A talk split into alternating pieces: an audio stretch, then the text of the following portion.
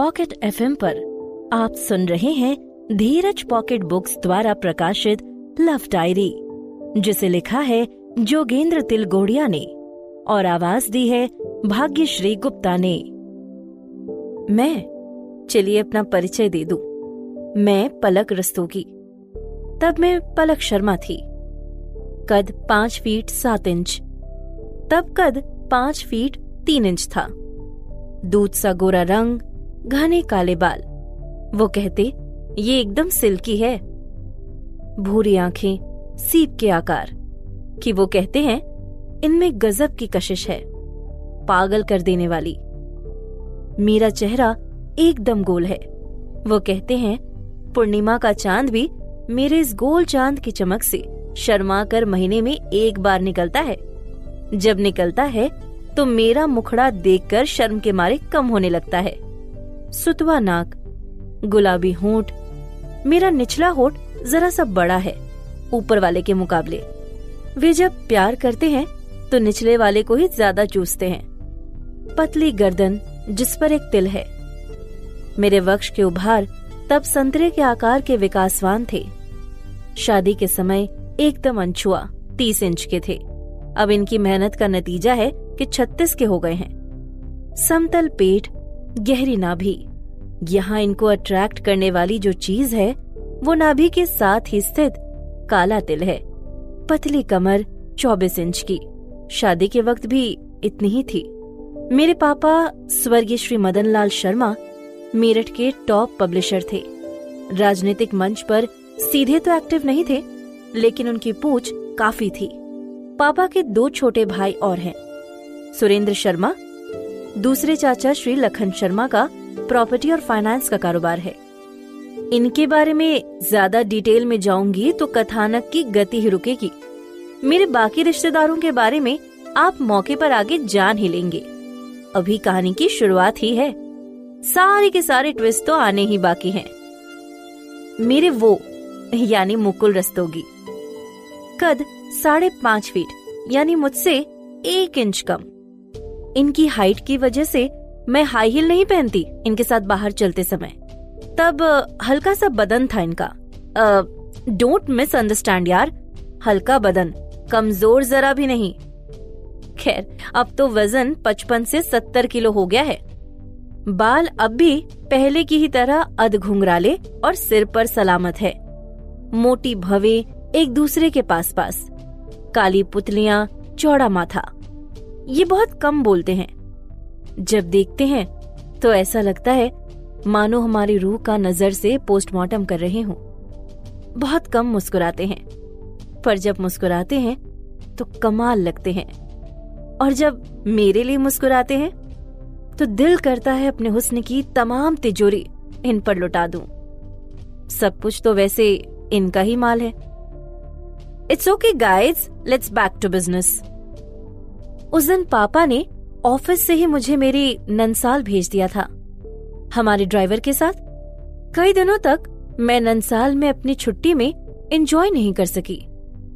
कई दिनों बाद जाकर मेरा मूड ठीक हुआ और मैं दुआ करने लगी कि उस आदमी से मेरा सामना दोबारा ना हो, क्योंकि मुझे लग रहा था कि अगर वैसा हुआ तो अपनी तमाम डिसेंसी भुलाकर मैं उनकी बेजती करने की कोशिश करूँगी। तब ज़रूर पंगा खड़ा होता। किंतु, परंतु, लेकिन, मेरी दुआ का उल्टा असर मुझ पर पड़ा और मेरी ही स्टूपिड हरकत की वजह से वो मेरे गले पड़ गए। मेरी स्टूपिड हरकत? इतनी स्टूपिड भी नहीं थी वो हरकत। स्कूल खुल गए थे तब। बस मेरी अकल पर पत्थर पड़ गए थे कि मैंने पापा से कहा, पा I want to join commerce coaching classes भाई बेटा पापा ने पूछा। वो मेरे साथ ही ड्राइंग रूम में सोफे पर बैठे थे। पा, आपको पता है ना मेरी इकोनॉमिक्स वीक है? मैंने मासूमियत भरे लहजे में कहा। कोर्स भी बढ़ गया है। टेंथ तक तो एसएसटी के साथ ही कंबाइंड थी। अब नया सब्जेक्ट बन गया है इंटर में। इस साल बोर्ड भी है। कोई इंस्टीट्यूट सोचा? पापा ने सोफे पर पहलू बदलते हुए पूछा। नो पा। मैंने मुँह बना दिया। ओके। पापा ने सोचपूर्ण लहजे में कहा, कुछ देर सोचते रहे। मैं भी पापा के जवाब का इंतज़ार करती रही। फिर पापा बोले, मैं कल मुकुल से बात करता हूँ। वो इस सब्जेक्ट में मास्टर डिग्री किए है। पा, कौन मुकुल? मेरा दिल धड़का।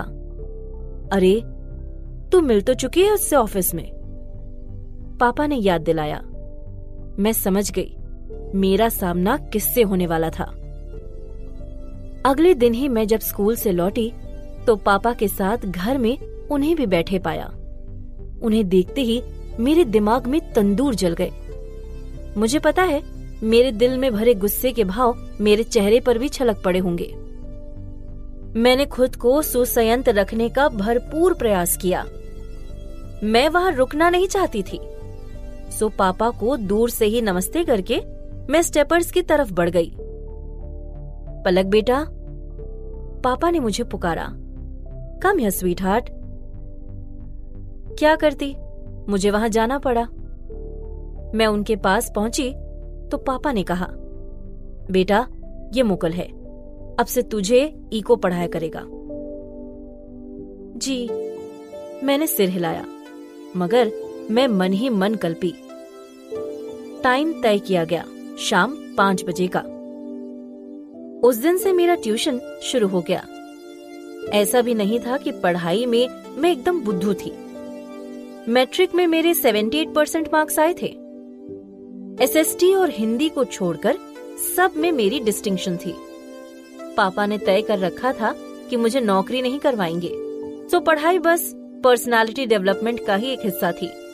मैं साइंस लेना चाहती थी, पर पापा ने कहा, क्यों फालतू में दिमाग खपाने वाली इल्लत पाल रही है? ज़्यादा दिमाग खर्च करेगी तो गंजी हो जाएगी। तब तेरे लिए लड़का तलाश करना भी मुश्किल हो जाएगा। आर्ट्स ले ले, ज़्यादा पढ़ना भी नहीं पड़ेगा और फेल भी नहीं होगी। तेरे ग्रेजुएट होते ही तेरा रिश्ता करना ही है। पापा के रिश्ता तय करने वाली बात पर मैंने हर हिंदुस्तानी लड़की की तरह नखरे ज़रूर दिखाए। पर पापा की बात मान ली। आर्ट्स ले तो ली, पर मेरी हिंदी और एसएसटी के सब्जेक्ट वीक थे ही। फ़र्स्ट ईयर तो बिना ट्यूशन पास कर ली। परसेंटेज भी बस अठहत्तर प्रतिशत। बोर्ड में परसेंटेज खराब ना हो, इसी वजह से इको का ट्यूशन लगाया, क्योंकि यही एक सिरदर्द था। एकदम बोरिंग क्लासेस। वो मुझे ऐसे पढ़ाते, मानो फॉर्मेलिटी पूरी कर रहे हो। मेरे सीनियर और मेरे टीचर होने के बावजूद भी मैंने उनके स्वभाव में अपनापन महसूस नहीं किया। वैसे तो मैं ही उनके साथ ज़्यादा फ्रैंक नहीं थी। मैं उन्हें सर कहा करती थी और वो मुझे मैम ही कहते थे। आते ही या तो लेक्चर देना शुरू कर देते या कॉपी में नोट करवाना शुरू कर देते थे। सैट को टेस्ट लेते थे। पूरे ट्यूशन पीरियड में मुझे उनकी यही बात अखरती थी कि वो मुझे हमेशा मैम कहकर बात करते थे। एक दूरी मेंटेन करके रखते थे। मैं मनी मन सोचती, अगर मुझसे इतनी ही नफरत है तो ट्यूशन क्यों पढ़ाते हैं? एक और बात मुझे उन पर गुस्सा दिलाती थी, वो उनका पापा से बहस करना। शाम को कई बार पापा मेरे ट्यूशन के दौरान ही आ जाते थे। तब मेरा ट्यूशन खत्म होने पर मैं दोनों के लिए चाय खुद सर्व करती थी। चाय नॉर्मली शबनम आंटी बनाया करती थी। अगर वो बिज़ी होती तो चाय मैं खुद बनाती थी। वैसे भी, पापा चाहते थे शादी तक मैं किचन संभालना सीख लूँ। उस समय पापा और वो किसी न किसी सब्जेक्ट पर डिस्कशन करने बैठ जाया करते थे। उस समय वो पापा से खुलकर बहस करते थे। उनके स्वभाव में नौकर सा दब्बूपन जरा भी नहीं होता था। आखिर एक नौकर में इतना हौसला कैसे हो सकता है कि अपने बॉस से बहस करे और उसे गलत सिद्ध करने की कोशिश करे। मैं अपने दोनों बेहद खास दोस्तों, नेहा और शशांक को ये सब बातें बताती थी। शशांक मेरा बेहद खास मेल फ्रेंड था। तब तक बॉयफ्रेंड नहीं। दरअसल वो था ही इतना फनी। एकदम कंप्लीट पैकेज कह सकते हैं। वो फुटबॉल प्लेयर था और स्कूल टीम का कैप्टन था। पढ़ाई में भी शार्प था। स्कूल की ज़्यादातर लड़कियाँ उस पर मरती थीं, क्योंकि मेरे पूरे दिन के शेड्यूल पर पापा की नज़र रहती थी और मैं और शशांक स्कूल के अलावा बाहर कहीं मिल नहीं पाते थे। टेंथ में मैथ का ट्यूशन ट्यूटर घर पर ही आकर करवाता था तो वहीं फिजिक्स और केमिस्ट्री पढ़ा देता था। शशांक के पापा आईपीएस हैं। तब नेहा माथुर के पापा होटल चलाते थे उनके दो शादी के मंडप थे और वे मैरिज ब्यूरो चलाते थे। अब उन्होंने एक मिनरल वाटर का प्लांट भी उत्तराखंड में लगा लिया है। फाइनेंस कंपनी भी खोल ली है। नेहा की मम्मी भी उसके पापा का इन कामों में हाथ बटाया करती थी। एक छोटा भाई था, वो नाइन्थ में पढ़ता था। मम्मी पापा चूँकि काम में हर वक्त लगे रहते थे और थोड़े केयरलेस थे, सो नेहा कुछ आज़ाद रहती थी। उसकी आज़ादी का ही नतीजा था कि वो इलेवेंथ क्लास में अपनी चेरी गवा चुकी थी। उसने अपने किसी रिश्तेदार के यहाँ शादी के फ़ंक्शन में रिश्तेदार के भी रिश्तेदार के लड़के को अपनी चेरी सौंप दी थी। उसने वहाँ से आते उस एक्सपीरियंस के बारे में बताया तो मैंने उसे डांटा, तेरा दिमाग खराब हो गया है क्या? अगर कुछ हो गया तो? डोंट वरी मेरी जान, वो मुझे बाहों में लेकर बोली, फुल मस्ती भरे मूड में। कुछ नहीं होने वाला। सब एकदम सेफ्टी के साथ किया गया था। वो पक्का वाला था। सेफ्टी साथ लिए था। इसके बाद उसने अपना पूरा एक्सपीरियंस पर स्टेप बताया। उस लड़के ने क्या क्या? किया उसने क्या क्या किया? कैसा महसूस हुआ? बता वो रही थी, गुदगुदी मेरे अंदर हो रही थी। सच लिखूं तो मैं साधु सन्यासी भी नहीं हूँ। मेरे भी अरमान थे। मगर मैंने अपने अरमानों को कंट्रोल रखा है। मैं नहीं चाहती कि पापा हर्ट हो। अगर वो हर्ट होते तो पक्की बात है। मुझे सजा नहीं देते। मैं उनका लाड खो देती और उनकी नज़रों में गिरती सो अलग। खैर, बात चल रही थी मुकुल की। मैंने जब उसके बारे में नेहा और शशांक को बताया तो शशांक ने लापरवाही से कहा तो इतनी सी बात से परेशान क्यों है? अपने पापा को बोल दे और हटवा दे। क्या कहूँ पासे? मैं उलझी। I don't like him so पाओ से हटा दो। हाँ यही कह दो, शशांक ने कहा। यार, तू अपने पापा की इकलौती बेटी है। तेरी ये बात तो मान ही जाएँगे ना। बस तू बात इस तरह करना कि उन्हें लगे कि तू सचमुच उसके बिहेव से खुश नहीं है। थोड़ी सी जिद भी कर सकती है तू। मुझे सुझाव ठीक लगा। क्यों? पढ़ाता तो ठीक है लड़का, पापा ने कहा।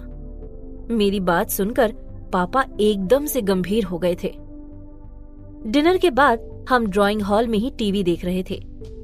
तो मैंने पापा के सामने अपनी बात रखी थी। मैं और पापा एक ही सोफे पर बैठे टीवी देख रहे थे। मैं पापा के पास सरक गई और मासूम लाडली बच्ची की तरह बोली पा वो बात नहीं है। तो क्या बात है? पापा ने संदिग्ध भाव से मुझे घूरा। पा, वो बहुत रूड है। मैं भिन भिनाई जब पढ़ाते हैं तो उनके बिहेव में अपनापन ही फील नहीं होता। मुझे ऐसे डिस्टेंस मेंटेन करके रखते हैं, जैसे मुझे छूत की बीमारी लगी हो। मैं उनसे इतनी छोटी हूँ, तब भी हमेशा मैम कहकर बात करते हैं। तो क्या हुआ? तू आखिर उसके बॉस की बेटी है। What rubbish I don't like this it seems that he don't respect me he just trying to maintain distance बेटा, वो थोड़ा सा रिज़र्व है। पापा ने समझाया। और अगर दूरी बनाकर रखता है तो कोई बात नहीं। तुम्हें कौन सा उससे रिश्तेदारी जोड़नी है? वैसे भी माई लव हमें सब तरह के लोगों के साथ निभाना पड़ता है। वो स्मार्ट लड़का है और वैसे भी घंटा भर ही तो तुझे उसके आसपास रहना है। तू बस अपनी पढ़ाई पर ध्यान दे। मैं पापा से जिद करना चाहती थी, मगर नहीं कर सकी। कभी जिद की ही नहीं थी। मैंने जो मांगा, पापा ने हमेशा ही लाकर दे दिया। अगर वो कोई डिमांड पूरी नहीं करते तो उनसे क्या जिद करती? मैं बस कसमसा कर रह गई। पापा से एक दो बार उसी समय विनती की, लेकिन पापा अपने इरादे से डिगे ही नहीं मेरी इस कहानी को सुनते रहने के लिए और नए एपिसोड्स की जानकारी के लिए शो को सब्सक्राइब करें और आसानी से माई पॉकेट सेक्शन में पाएँ।